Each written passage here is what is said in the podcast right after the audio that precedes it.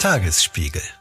Brandenburger Straße, zwei Zimmer, Balkon, vollständig möbliert, 51 Quadratmeter, zwei Zimmer, 1600 Euro. Boah, krass. Es gibt hier echt, wenn du so Kreuzberg bei ImmoScout eingibst, gibt's eigentlich echt fast nur super teure möblierte Apartments. Möblierte Zwei-Zimmer-Wohnung in der Skalitzer Straße in Kreuzberg, 2000 700 Euro für 77 Quadratmeter. Ja, zwei Zimmer, 55 Quadratmeter für 1800 Euro kalt. Also die spinnt ja auch alles. Euro. Äh, sieht aus wie so aus dem Katalog. 65.000 Quadratmeter für 1750 Euro kalt. Quadratmeter kalt.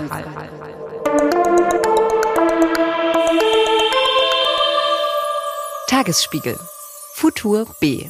Stadtprojekte, die unsere Zukunft gestalten.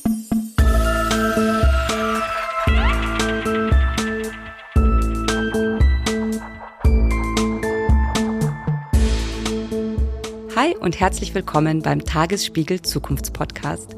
In fünf Episoden besuchen wir im Berliner Zukunftsbezirk Friedrichshain-Kreuzberg Projekte, die schon jetzt die Welt gestalten, in der wir dann in 30 Jahren leben werden. Wir schauen uns an, wie wir uns durch die Stadt bewegen werden, wie und ob wir zukünftig noch altern. Wir finden heraus, wie wir unsere Häuser und Wohnungen vor Überflutungen und extremer Hitze schützen und fragen uns, ob wir 2050 tatsächlich noch natürliche Lebensmittel essen. Ich bin Julia Weiß, Journalistin beim Tagesspiegel und in dieser Episode sprechen wir über die Frage, wie wir zukünftig wohnen werden. Ihr kennt das ja alle. Wohnungssuche in Berlin ist der Horror. Entweder die Wohnungen in guter Lage sind unbezahlbar oder es bewerben sich so viele Menschen, dass man kaum eine Chance hat. Wie wird das in Zukunft? Steigen die Mieten immer weiter? Ich frage mich ja schon, ob ich mir eine Wohnung in Friedrichshain-Kreuzberg dann überhaupt noch leisten kann. Und wenn nicht, welche Möglichkeiten bleiben mir? Ihr habt eine Badewanne für wie viele Leute? Naja, 20 ungefähr insgesamt. Wir haben das am Anfang an entschieden, also es gibt keine Privatbadewanne, das ist auch Platzsparen und Kostensparen. Was ihr da hört, bin ich im Gespräch mit Michael Lafont. Michael ist 62 Jahre alt und vor zwölf Jahren hat er sich für eine ganz besondere Wohnung entschieden, die Spreefeld-WG. Das ist keine normale WG, wie ihr sie vielleicht aus eurer Studienzeit kennt. Michael lebt in einer Clusterwohnung. Das Prinzip funktioniert so. Jede Person hat ihr eigenes abschließbares Apartment, dazu gehört eine Küchenzeile und eine Dusche. Alle sonstigen Annehmlichkeiten teilt Michael mit 19 anderen Menschen. Ein Wohnzimmer, eine große Küche und eben eine Badewanne. Und manche Clusterwohnungen haben sogar noch eine Sauna oder sogar ein Schwimmbad dabei. Trotzdem sparen Clusterwohnungen Platz und Geld, weil alles geteilt wird. Bei zunehmender Wohnungsnot könnte das Modell also eine Lösung sein, wie wir zukünftig noch schön, zentral und bezahlbar wohnen können. Und nicht nur Michael hat das erkannt. Clusterwohnungen gibt es bereits in vielen Städten. Der Trend kommt aus der Schweiz. Dort bauen seit 2010 viele Genossenschaften diese Wohnung und auch erste private Investoren setzen darauf. Und auch in Berlin könnten Clusterwohnungen in Zukunft eine größere Rolle spielen. Landeseigene Wohnungsbauunternehmen wie die WBM und die Gewobag planen sie gerade in mehreren neuen Bauprojekten. Aber was passiert eigentlich, wenn die Mieten immer weiter steigen? Müssen dann auch die, die eigentlich lieber alleine leben, in einer WG wohnen wie wirken sich die hohen Mieten auf die Stadt der Zukunft aus? Darüber habe ich mit Doris Siebum gesprochen. Sie ist Zukunftsforscherin beim Stadtentwicklungsbüro Urbanista in Hamburg. Das Wohnen ist ein ganz zentrales Thema für den gesellschaftlichen Zusammenhalt. Und wir müssen es schaffen, innerhalb der nächsten Jahre eine Situation herzustellen, dass Menschen die ein geringes Einkommen haben, genauso Chancen haben, ein lebenswertes Leben in der eigenen Wohnung zu leben, wie Menschen, die reich sind. Ein Beispiel, das die Zukunftsforscherin nennt, Krankenhauspersonal. Wenn die allerdings in den Städten, wo sie auch dringend gebraucht werden, keinen adäquaten Wohnraum mehr finden, sondern zwei Stunden zur Arbeit fahren müssen, um dann einen schlecht bezahlten Job zu machen, dass das einfach nicht in unserem Interesse sein kann. Was Doris Sibo meint, wenn BusfahrerInnen, PflegerInnen und Köchinnen keine Wohnung mehr innerhalb der Stadt finden, wie soll Berlin dann in Zukunft noch funktionieren? In unserem Gespräch hat die Zukunftsforscherin vor allem über zwei Mechanismen gesprochen. Erstens Gentrifizierung. Die Mieten in beliebten Gegenden werden so teuer, dass sie sich Menschen mit geringem Einkommen oder mit vielen Kindern nicht mehr leisten können. Die Folge ist, dass die Menschen wegziehen. Zweitens Segregation. Es entstehen Wohngegenden, wo nur noch Gutverdiener leben. Dafür wachsen an anderen Orten prekäre Viertel. Die Bevölkerung wird entmischt. Das droht auch in Berlin. Noch ist die Durchschnittsmiete zwar niedriger als in anderen deutschen Metropolen wie München oder Frankfurt am Main, das verrät uns der Wohnungsmarktreport 2022. Die Mieten sind in den letzten fünf Jahren aber so stark gestiegen wie nirgends sonst in Deutschland. Der Berliner Wohnungsmarkt ist deshalb so umkämpft, weil mehr Menschen in die Stadt ziehen, als Wohnungen gebaut werden. Es fehlen mindestens 200.000 Wohnungen, schätzte der Senat 2021. Deshalb müssen wir auch auf neue Wohnformen setzen, sagt Zukunftsforscherin Doris Siebum. Das bedeutet auch, dass solche Formen wie gemeinschaftliches Wohnen äh, einfach auch einen Zulauf haben, wo wir sagen, wir haben einen Teil des Raums, den wir privat nutzen und einen Teil, der gemeinschaftlich genutzt wird. Eine gemeinsame Küche zum Beispiel, gemeinsame Waschküchen gibt es heute ja schon, aber so gemeinsame Aufenthaltsräume, gemeinsame Wohnzimmer, Begegnungsräume, also solche Formen des Wohnens. Aber wie sehen solche neuen Wohnformen denn aus? Das habe ich mich gefragt und die Clusterwohnung im Spreefeld gefunden. Das ist ein Neubauquartier an der Grenze von Mitte, Friedrichshain und Kreuzberg, direkt an der Spree. Ich war dort und habe mir das angesehen und nehme euch jetzt einfach mal mit. Ich bin hier zu Besuch in der Spreefeld WG und die Spreefeld WG ist ein großer, langer Gang und ganz viele Zimmer gehen davon ab, aber man kann die Zimmer eben auch zuschließen. Also es sind auch eigenständige kleine Wohnungen. Mike Lefond wohnt hier im Spreefeld in der Clusterwohnung. Er hat den Ort mitgegründet und führt mich einmal durch die Anlage. Und man kommt dann durch den Gang auf so eine große, lange Küche zu. Die ist offen. Oben gibt es ein Wohnzimmer. Und von allen Zimmern hat man eigentlich einen wunderbaren Spreeblick. Die Wohnung hat 800 Quadratmeter. Ihr müsst euch das so vorstellen. Ich bin da durch die Küche gelaufen. Rechts von mir bodentiefe Fenster und ein riesiger Balkon. Links eine Kochinsel. Der Raum ist hoch und durch eine offene Galerie mit dem darüberliegenden Stock verbunden. Alles ist offen und hell. Ich fühle mich dort, als wäre ich in die teuerste Kategorie von ImmoScout gefallen. Neben den großen Räumen wie Küche und Wohnzimmer gibt's zwölf abschließbare kleine Wohnungen. Singles leben auf 25 bis 50 Quadratmeter und Familien auf 90 Quadratmeter. Aber zurück zu Michael. Er kommt aus den USA und lebt seit 30 Jahren in Berlin. Ja, das Wichtigste ist die Küche. Ich habe gerade mit, nicht mit allen, aber mit einigen gegessen. Ich habe nicht gekocht, aber gegessen. Da waren wir zehn oder elf Menschen heute Abend. In der Clusterwohnung, erzählt er mir, gibt es keine Zwänge oder einen Kochplan. An dem Abend, als ich da war, hat eine der Mitbewohnerinnen für die anderen gekocht. Und am Tag davor hat sie gefragt, wer mitessen will. Es hat sich in meinem Leben so ergeben, äh, in den letzten Jahren und Jahrzehnten, Erfahrungen mit gemeinschaftlichen Wohnprojekten in einem Kibbutz und so weiter, habe ich verschiedenes gemacht und äh, fand es gut für mich. Der Reiz für Michael ist, er lernt schnell neue Leute kennen und er hat ein Zuhause gefunden. Aber das ist, das ist tatsächlich für mich so. Ähm, das ist für mich in Berlin, wo ich gerne bleibe, eben eine Gemeinschaft. Und äh, in der großen Stadt, wo es oft anonym und hart und kalt und nicht unbedingt lustig ist, ist es schön, ähm, sowas zu haben. Ja, doch, ist eine Grundlage. Michael wohnt hier nicht nur wegen der guten Nachbarschaft, sondern auch wegen des Preis-Leistungs-Verhältnisses. Hier gibt es nicht nur eine Badewanne mit Spreeblick und eine tolle Küche. Die Clusterwohnung gehört zu einem großen Wohnquartier, das auf einem 4000 Quadratmeter großen Grundstück liegt. Zwischen drei Häusern liegen Gärten für alle und auf dem Dach gibt es eine Sonnenterrasse. Alles ist grün. Es gibt einen Kindergarten, einen Schwimmteich, Coworking-Büros, Yogaräume, Gästewohnungen für alle, eine Werkstatt und sogar einen kleinen Wald. Und jetzt Erinnert euch mal, wir befinden uns mitten in Berlin in einer Top-Lage an der Spree, die eigentlich unbezahlbar ist. Und trotzdem zahlt Michael hier nur 6 Euro Miete pro Quadratmeter. Insgesamt sind das 550 Euro warm im Monat für sein 30 Quadratmeter großes Apartment und die Räume, die er sich mit den Mitbewohnern teilt. Wie funktioniert das? Durch das Genossenschaftsprinzip, sagt er. Das heißt, Eigentümer der Spreefeld WG ist die Spreefeld Genossenschaft. Wer einzieht, zahlt 1000 Euro pro Quadratmeter, die er bewohnt. Es gibt also eine Einstiegshürde. Mit dem Geld kauft die Person Anteile an der Genossenschaft. So entsteht Gemeinschaftseigentum. Dafür erhalten die Bewohner ein lebenslanges Nutzungsrecht für ihre Wohnung. Sie verwalten sich selbst. Ziel ist es nicht, Gewinn mit der Wohnung zu machen. Stattdessen will die Genossenschaft günstigen Wohnraum für viele Generationen schaffen. Und weil Gewinn nicht das Ziel ist, bleibt die Miete günstig.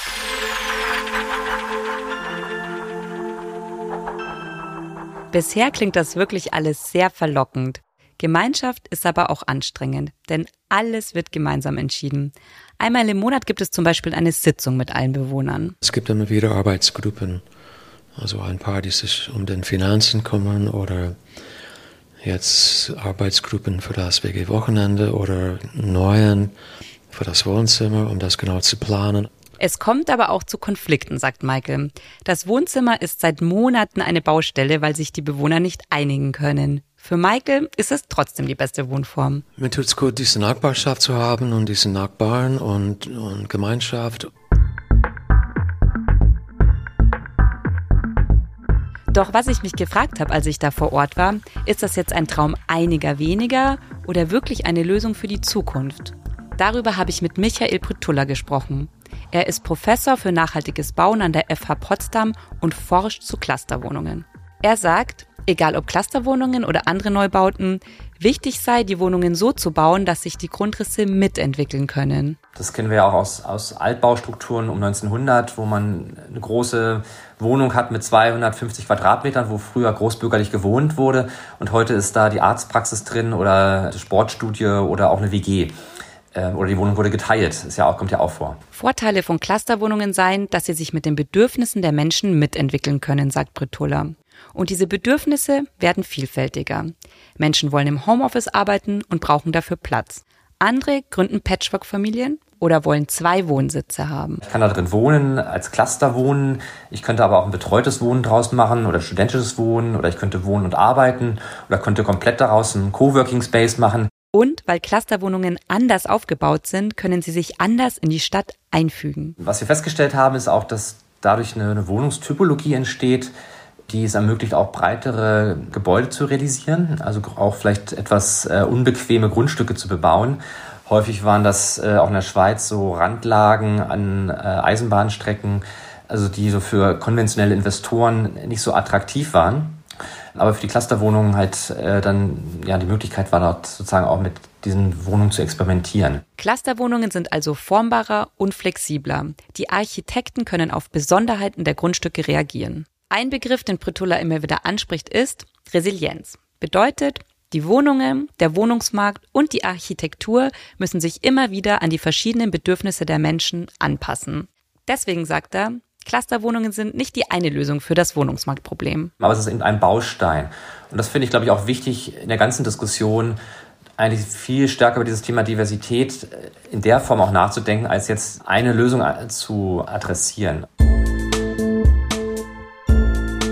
Ich und meine Kolleginnen haben für die Folge mit verschiedenen Experten gesprochen. Und dabei haben sich drei Strategien für die Zukunft des Wohnens abgezeichnet. Erstens mehr Genossenschaften.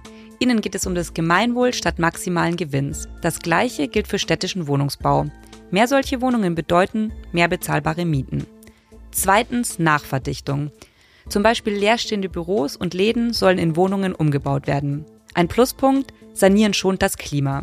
Der Neubau stößt viel CO2 aus. Der komplette Gebäudesektor ist für 40 Prozent der Treibhausgasemissionen verantwortlich. Und drittens, neue Wohnformen. Clusterwohnungen spannen Platz, weil Gemeinschaftsräume geteilt werden und sind flexibel, weil sie leicht umgebaut werden können und sich an das Leben ihrer Bewohner anpassen.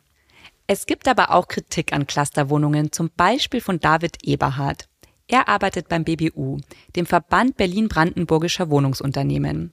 Eberhard sagt, neue Wohnformen müssen sich durchsetzen. Clusterwohnungen tun das bisher aber noch nicht. Wenn Sie sich mal angucken, wie die Leute wohnen, das ist eigentlich heute nicht anders wie etwas, etwas sehr salopp formuliert im, im Mittelalter und auch noch davor, halt in erster Linie in kleinen Zusammenhängen in der Familie, wenn es hochkommt. Wir haben in Berlin auch einen sehr starken Trend zur Versingelung und auch in anderen Großstädten. Und er sagt, gerade jetzt, wo in Berlin tausende Wohnungen fehlen, lohne sich der Bau von Clusterwohnungen nicht. Auch rechtlich tendiere die Berliner Bauordnung eher zu klassischen Neubaumodellen. Also spricht von der Stange, dass man da eher guckt, eben möglichst viel, möglichst gleichartig bauen zu können. Die Herausforderung bei Clusterwohnungen sei, dass sie im Bau mehr Geld kosten als standardisierte Neubauwohnungen. Also da ist es immer noch wirtschaftlicher zu sagen, man plant eben in großen Stückzahlen mit standardisierten Grundrissen, die dann eben auch WBS-fähig sind, anstatt eben jetzt so besondere Angebote zu schaffen. Was er meint, Clusterwohnungen fallen nicht unter sozialen Wohnungsbau. Das ist bisher noch nicht oder kaum vorgesehen. In Berlin geht es aber darum, bezahlbaren Wohnraum zu schaffen. Wegen der Inflation und steigender Mieten können sich immer mehr Menschen keine Wohnung mehr leisten. Deshalb haben in Berlin seit kurzem auch Menschen mit mittlerem Einkommen Anspruch auf eine Sozialwohnung. Auch wenn sie bis zu 2200 Euro netto im Monat verdienen. Das Problem ist, es gibt aber viel zu wenige Sozialwohnungen in Deutschland. Auf eine Million Sozialwohnungen kommen 10 Millionen Anspruchsberechtigte. David Eberhard plädiert deshalb dafür, möglichst standardisiert zu bauen. Also weniger Yogaräume und zweistöckige Galerien wie im Spreefeld, sondern Wohnungen von der Stange. In größerem Stil dann eben auch Fertigteile zu verwenden bei Bädern, bei Küchen oder anderen Räumen und eben nicht in dieses sehr spezielle, sehr individuelle, wo man dann wirklich sehr tief in die Planung einsteigen muss. Und Eberhard weist auf ein Missverständnis hin. Clusterbauten seien für Mieter nicht automatisch günstiger als normale Wohnungen. Erst recht nicht, wenn keine Genossenschaft dahinter steckt. Denn Schallschutz und Planung seien bei einem Clusterbau aufwendiger und damit auch kostspieliger. Ein Bauunternehmer aus Kreuzberg, Thomas Besken, findet standardisierte Massenwohnungen zu kurz gedacht. Er warnt vor einer Zukunft, in der monotone, nach Schema F gebaute Wohnblöcke das Stadtbild dominieren. Niemand möchte auf irgendwelche viereckige Kisten gucken, die sich ständig wiederholen und dann auch langweilig werden. Und die Not jetzt als Argument dafür zu nutzen, ist ein komplettes Versagen von Verbänden und auch von der Politik. Besken geht es nicht nur um öde Architektur, er sieht auch die Gefahr von gesellschaftlichen Problemen. Wir wissen, dass Großsiedlungen, die schnell errichtet werden, ohne inhaltliche Ausstrukturierung, was Nachbarschaftsmöglichkeiten angeht, zu sozialen Verwerfungen führen. Er sagt, diese Standardbauten, in denen wir momentan noch oft wohnen, da fehlt das Zusammenleben, die Gemeinschaft. Neue Wohnformen wie zum Beispiel Clusterwohnungen bieten das an. Wie im Spreefeld, wo es viele Orte gibt, an denen sich die Menschen treffen und miteinander reden können. Das entspricht auch der Leipzig-Charta, einem Leitbild der EU. Darin haben sich europäische Städte das Ziel gesetzt, Quartiere in Zukunft genau so zu gestalten, mit viel Grün und Plätzen. Das gilt in Berlin übrigens auch für Hochhäuser. Das Hochhausleitbild des Landes Berlins gibt das vor. Gemeinschaftsflächen müssen in der Höhe nachgewiesen werden. Die oberste Etage muss öffentlich zugänglich sein. Und ich glaube, dass das ein gutes Leitbild ist, was Berlin da entwickelt hat. Dazu gehören Besken zufolge auch hier wieder Gemeinschaftsgärten und Dachterrassen. Das Stichwort lautet vertikal gedachte Stadt also eine ganze Nachbarschaft in Hochhausform. Das ist auch eine Zukunft des Wohnens, qualitativ volle Quartiere in die Höhe zu bauen und nicht nur in die Breite. Es stellt sich Hochhäuser vor, in denen der Garten dann auch mal auf dem Dach liegen kann oder der Spielplatz im ersten Stock. Wie das aussehen könnte, zeigt ein Entwurf für das Wohnhochhaus in Kreuzberg, genannt WOHO. Das baut Bestens Unternehmen direkt am Tempodrom und neben dem Tagesspiegelgebäude. Auf dem Entwurf ist ein 29-stöckiges Hochhaus zu sehen. Es ist zu großen Teilen aus Holz gebaut. Von der Fassade hängen Pflanzen. Es gibt vier große Terrassen mit Gemeinschaftsgärten. Auf dem Dach soll sogar eine Sauna entstehen. In die unteren Geschosse kommen Läden, Cafés, eine Kita und auch Hobby- und Leseräume, die sich alle Bewohner teilen. Das Hochhaus der Zukunft soll aber nicht nur schön aussehen, sagt Besken, er sieht darin auch eine Lösung für den Wohnungsmangel. Denn Grundstücke in Berlin sind rar und teuer. Das treibt Baukosten und Mieten in die Höhe. Und ich glaube, wenn da Berlin noch stärker rangehen würde, dann äh, würde auch das den Bodenmarkt und äh, damit auch den Mietenmarkt entspannen, weil wir natürlich auf wenig Fläche enorm viele Wohnungen bauen können.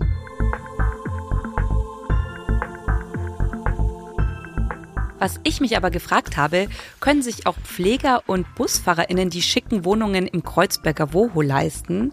Zukunftsforscherin Doris Siebum hatte uns ja am Anfang der Folge gesagt, dass sich gerade diese Menschen Wohnen in Berlin in Zukunft nicht mehr leisten können und dadurch die Stadt nicht mehr funktioniert.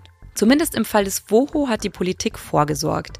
50 der geplanten 150 Wohnungen müssen mietpreisgebunden sein. 6,50 Euro netto kalt den Quadratmeter. Für meinen Geschmack ist dieses knappe Gut Wohnen mit dem entsprechenden Preis einfach dadurch entstanden, dass wir nicht den Mut hatten oder den Willen hatten, entsprechend steuernd einzugreifen. Das ist in Deutschland nicht immer beliebt, äh, dass der Staat eingreift, aber Wohnen ist ein Grundrecht zu dem meines Erachtens der Staat auch verpflichtet ist, diese Form der Daseinsvorsorge für alle Menschen zu leisten. Das, was Doris Siebum da sagt, kann ich nach meinen Erfahrungen nur unterstreichen. Aber was meint ihr da draußen? Können wir uns Wohnen in Zukunft noch leisten, wenn der Staat nicht regulierend eingreift? Hinterlasst uns gerne einen Kommentar bei Spotify oder schreibt uns eine E-Mail an podcast.tagesspiegel.de. Wenn euch unsere Episode gefallen hat, schenkt uns viele Sterne bei Apple Podcast und erzählt euren Freunden und Bekannten von uns. Das war unsere letzte Episode in dieser Staffel. Falls ihr es noch nicht getan habt, hört gerne die anderen Folgen von Futur B. Und wenn ihr auch weiterhin wissen möchtet, was bei euch im Bezirk passiert, abonniert unsere kostenlosen Tagesspiegel Bezirke Newsletter und unterstützt unsere Arbeit mit einem Tagesspiegel-Abo. Die Links findet ihr wie immer in den Show Notes. An dieser Episode mitgearbeitet haben in der Redaktion Corinna von Budisco, Eva Köhler, Markus Lücker, Michael Reinhardt, Julia Weiß. Musik und Produktion Marco Pauli. Vertrieb und Vermarktung Jan Wiemann, Juliane Tibol, Christian Schuler. Gefördert wird der Podcast von der MABB, der Medienanstalt Berlin-Brandenburg. Danke, dass ihr zugehört habt. Bis bald.